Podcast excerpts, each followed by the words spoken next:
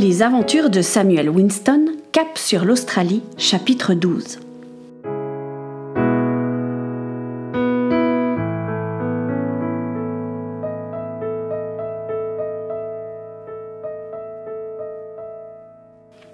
Elisabeth était en train de se débattre entre les deux matelots qui la traînaient sur le pont. Monsieur Blackburn ouvrait la marche, triomphant, comme s'il avait abattu un lion dans la savane. Ils fendirent la foule des passagers qui s'étaient tous levés. Un murmure s'éleva. Samuel regarda la scène, pétrifié, son regard essayant de chercher celui de son amie. Mais celle-ci pleurait silencieusement, terrorisée. Lady Amelia se figea, un mouchoir pressé contre sa bouche. Monsieur Blackburn, au rapport Monsieur Morgan, le capitaine, était apparu sans que personne s'en aperçoive et avait observé l'arrivée des marins sur le pont. Mon capitaine, nous avons trouvé ça dans la cale, dit monsieur Blackburn en montrant Elisabeth du doigt. Elle faisait peine à voir. Sa robe, déchirée et sale, pendait lamentablement. Ses cheveux, bien qu'attachés en tresse, formaient comme un début de crinière autour de son visage. Elle essayait de se protéger du soleil en mettant les mains devant ses yeux. Comme vous le savez, mon capitaine, nous nous sommes mis en chasse d'un voleur. Et lorsque nous avons fouillé la cale, nous avons trouvé ce, ce, cette chose. Monsieur Blackburn lança un regard méprisant et dégoûté à la jeune fille, un sourire carnassier sur ses lèvres. Ne fait-elle pas partie de nos passagers? interrogea Monsieur Morgan. Non, je suis formel. Je pense que c'est une passagère clandestine. Une vague d'exclamations parcourut les passagers. Le quartier maître éleva encore la voix et regarda autour de lui en mesurant l'effet de son annonce. Et je pense que c'est elle, la voleuse. Des oh, oh incroyable et des pas possibles s'élevèrent en même temps. Silence tonna le capitaine. Monsieur Blackburn, pouvez-vous développer? Eh bien, il y a la disparition d'un bijou de grande valeur et voilà qu'une passagère clandestine est trouvée. Je ne pense pas qu'il y ait besoin de plus d'explications. Nous tenons notre voleur. Regardez comme elle est fagotée. Elle a besoin d'argent. Elle aurait revendu le collier en arrivant en Australie. C'est aussi simple que cela. Non, c'est pas vrai. Samuel n'avait pas réfléchi et avait crié. C'était sorti du cœur. Tous les regards se tournèrent vers lui. Monsieur Winston, il semblerait que vous ayez quelque chose à ajouter dit le capitaine en s'approchant du petit groupe. C'est pas elle, je le sais, elle est incapable de voler. Ah oui, vous paraissez bien au courant ce dont elle est capable ou non. Euh, c'est mon amie, euh, c'est pas une voleuse. Votre amie. Alors comme ça, vous vous connaissez. Samuel se rendit compte un peu tard qu'il en avait sans doute dit un peu trop. Il resta la bouche ouverte et aucun son ne voulut plus sortir. Tout le monde attendait qu'il s'exprime. Monsieur Blackburn le regarda avec une lueur malfaisante dans ses yeux plissés. Oui, je, la connais, dit enfin Samuel d'une voix presque inaudible. Parlez plus fort, jeune homme, personne ne vous comprend. Le menton de Samuel tremblait, ses jambes avaient de la peine à le soutenir. Il pensa Ah, Dieu, aide-moi à faire ce qui est juste.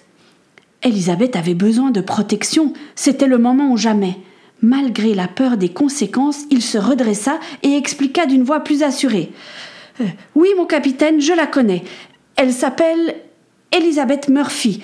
Je, l'ai découverte dans la cale plusieurs jours après que nous ayons quitté l'Angleterre. Donc, tu as appris son existence et tu n'as rien dit? Euh, Oui, monsieur, c'est ça. Ha cracha monsieur Blackburn. Je savais que ce gamin était louche. Vous en avez la preuve sous les yeux, mon capitaine. Il suffit. Je n'ai pas besoin de vos commentaires, Blackburn. Je résume donc. Monsieur Winston, vous avez découvert une passagère clandestine et vous avez décidé de garder le secret. Êtes-vous au courant qu'il pourrait y avoir de graves conséquences à votre acte? Un frisson parcourut le dos de Samuel. Oh, s'il vous plaît, monsieur, ne, nous jetez pas par-dessus bord, supplia le garçon. Ben, qui vous parle de vous jeter à la mer? Nous sommes quand même des êtres civilisés, s'exclama monsieur Morgan.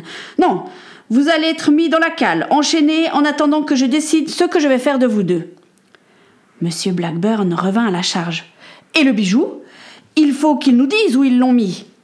Lady Amelia s'avança et commença.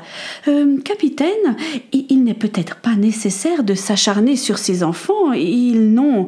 Samuel la regarda et fit un nom discret de la tête. Il ne fallait pas qu'elle se dévoile. Une seule personne suffisait. Elle reprit. Ils, ils n'ont pas l'air de voleurs de bijoux. Justement, mademoiselle, ce sont ceux qu'on soupçonne le moins qui sont souvent coupables, s'interposa une fois de plus M. Blackburn. Samuel avait pris la main d'Elisabeth et la tenait bien serrée. M. Morgan ne releva pas les propos de son quartier maître. M. Robinson se racla la gorge et fit un pas vers le capitaine. capitaine, permettez-moi de conduire ces deux jeunes gens dans la cale. Après tout, c'est mon apprenti et j'en suis un peu responsable. Ah N'y comptez pas, charpentier C'est moi, et seulement moi, qui vais les conduire dans leur prison dit le quartier maître en empoignant le bras de Samuel. Ne laissant le temps à personne de réagir, il tourna les talons et emmena les deux jeunes gens. Le silence s'était abattu sur les passagers. Tout le monde à son poste cria le capitaine. Et vous, monsieur Robinson? Suivez-moi dans mes quartiers. À vos ordres, mon capitaine. Lorsqu'ils furent dans la petite cabine qui leur servait de bureau, M. Morgan s'assit lourdement sur la chaise en soupirant. Que vais-je faire de ces deux-là? Le garçon a raison, je ne vais pas les jeter à la mer. Si je peux me permettre, mon capitaine, ce ne sont que des enfants, et je ne suis pas sûr qu'ils méritent d'être enchaînés de la sorte. Je doute qu'ils aient volé quoi que ce soit. Samuel est un brave garçon qui ne m'a jamais causé de soucis et qui travaille bien. Vous avez peut-être raison, mais il faut que je montre l'exemple. Un passager clandestin n'est pas admissible. Et aider un passager clandestin l'est encore moins. Je les livrerai aux autorités portuaires à notre arrivée à Melbourne, en attendant qu'ils restent dans la cale, qu'ils soient nourris comme le reste des passagers. Bien. Mais cette histoire de vol est vraiment louche. Autorisez-moi à mener ma propre enquête. En toute discrétion, euh, bien sûr. Accordé. Mais je ne veux pas de querelle avec le quartier maître à ce sujet. C'est clair? Oui, très clair, monsieur. Mais j'ai encore une requête. Je vous écoute. Je ne crois pas que les chaînes soient vraiment nécessaires. Je me porte garant, ils n'iront nulle part. Soit, enlevez-les, mais au moindre problème, je les ferai remettre et leur ration de nourriture sera diminuée de moitié. Je leur ferai savoir, merci. Monsieur Blackburn avait poussé Samuel et Elisabeth avec brutalité dans la cale. Il s'était muni d'une longue chaîne avec des fers au bout, des sortes de bracelets fixés à la cheville. Les prisonniers étaient assis, le dos contre des tonneaux. Monsieur Blackburn les dominant de toute sa hauteur. Si j'avais été le capitaine, je vous aurais abandonné à la mer. Vous ne méritez pas mieux, saleté de vermine. Heureusement, vous n'êtes pas le capitaine, marmonna Samuel. Quoi? Rien. Évidemment, vous n'êtes même pas capable d'aligner trois mots, une vermine et un idiot par-dessus le marché. Blackburn cracha par terre et laissa les deux amis dans le noir, le quartier maître n'ayant pas jugé nécessaire de leur laisser une lanterne. Samuel lâcha un soupir et chercha la main d'Élisabeth. Il l'entendit sangloter. Ça va? Il t'a fait mal? Ah, Oui, un peu. C'est ma jambe. M'a traîné sur le pont, je me suis tapé sur le sol. Ah, il faut que je les tente de nouveau. Ça va passer. T'inquiète pas, lorsque quelqu'un descendra, si ce n'est pas Blackburn, on demandera que le médecin vienne t'examiner. Tu crois qu'il sera d'accord? Je ne suis qu'une passagère clandestine. Elle se remit à pleurer. je suis désolée de tout ça, c'est de ma faute. Tu n'aurais jamais dû me dire que tu me connaissais. Oh, arrête de dire des bêtises, je ne pouvais pas laisser dire que tu étais une voleuse. Et puis, regarde le bon côté des choses. Maintenant, tu n'as plus besoin de te cacher. oui, mais qu'est-ce qui va se passer? Il reste encore quatre semaines avant d'arriver à Melbourne. Ils vont quand même pas nous laisser mourir de faim. Moi, je sais pas, nous pourrions prier pour. Franchement, ça sert à quoi ta prière? Tu as vu dans quel pétrin on est fourré? Ton Dieu nous a aidés en rien. Dieu protège, tu parles, c'est n'importe quoi. S'il nous avait vraiment protégés, il aurait fait en sorte que les choses restent comme avant. Bah, T'es injuste de dire ça. Regarde, nous avons survécu à la tempête. Et puis moi, je crois qu'il a permis qu'on se rencontre. Peut-être qu'on aurait mieux fait de couler. Au moins, il n'y aurait plus de problème. Samuel ne savait plus quoi dire face à la tristesse et la douleur de son ami. Il toucha son médaillon au fond de sa poche et pria dans son cœur pour elle.